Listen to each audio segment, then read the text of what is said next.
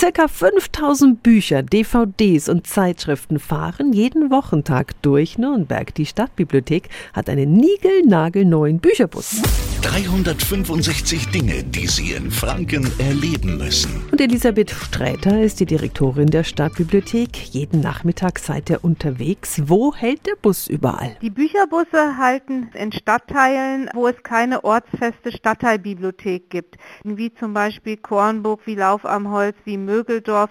Und dort halten die Bücherbusse im 14-tägigen Rhythmus eine bestimmte Zeit lang am Nachmittag. Und wie kann ich mir das dann vorstellen? Ist das wie ein Foodtruck? Wo ich davor stehe und dann mein Buch bestelle? Nein, man kann selbstverständlich in die Bücherbusse auch rein und dann kann man sozusagen das Angebot nutzen und die Kunden können sich dann die Medien aussuchen und dann auch ausleihen. Wir arbeiten auch dort mit Computern, was die Ausleihe der Medien anbelangt und wir haben auch eine gemütliche Leseecke in dem neuen Bus. Die Stadtbibliothek ist mit zwei Bücherbussen in Nürnberg unterwegs. Den genauen Fahrplan finden Sie auf radiof.de.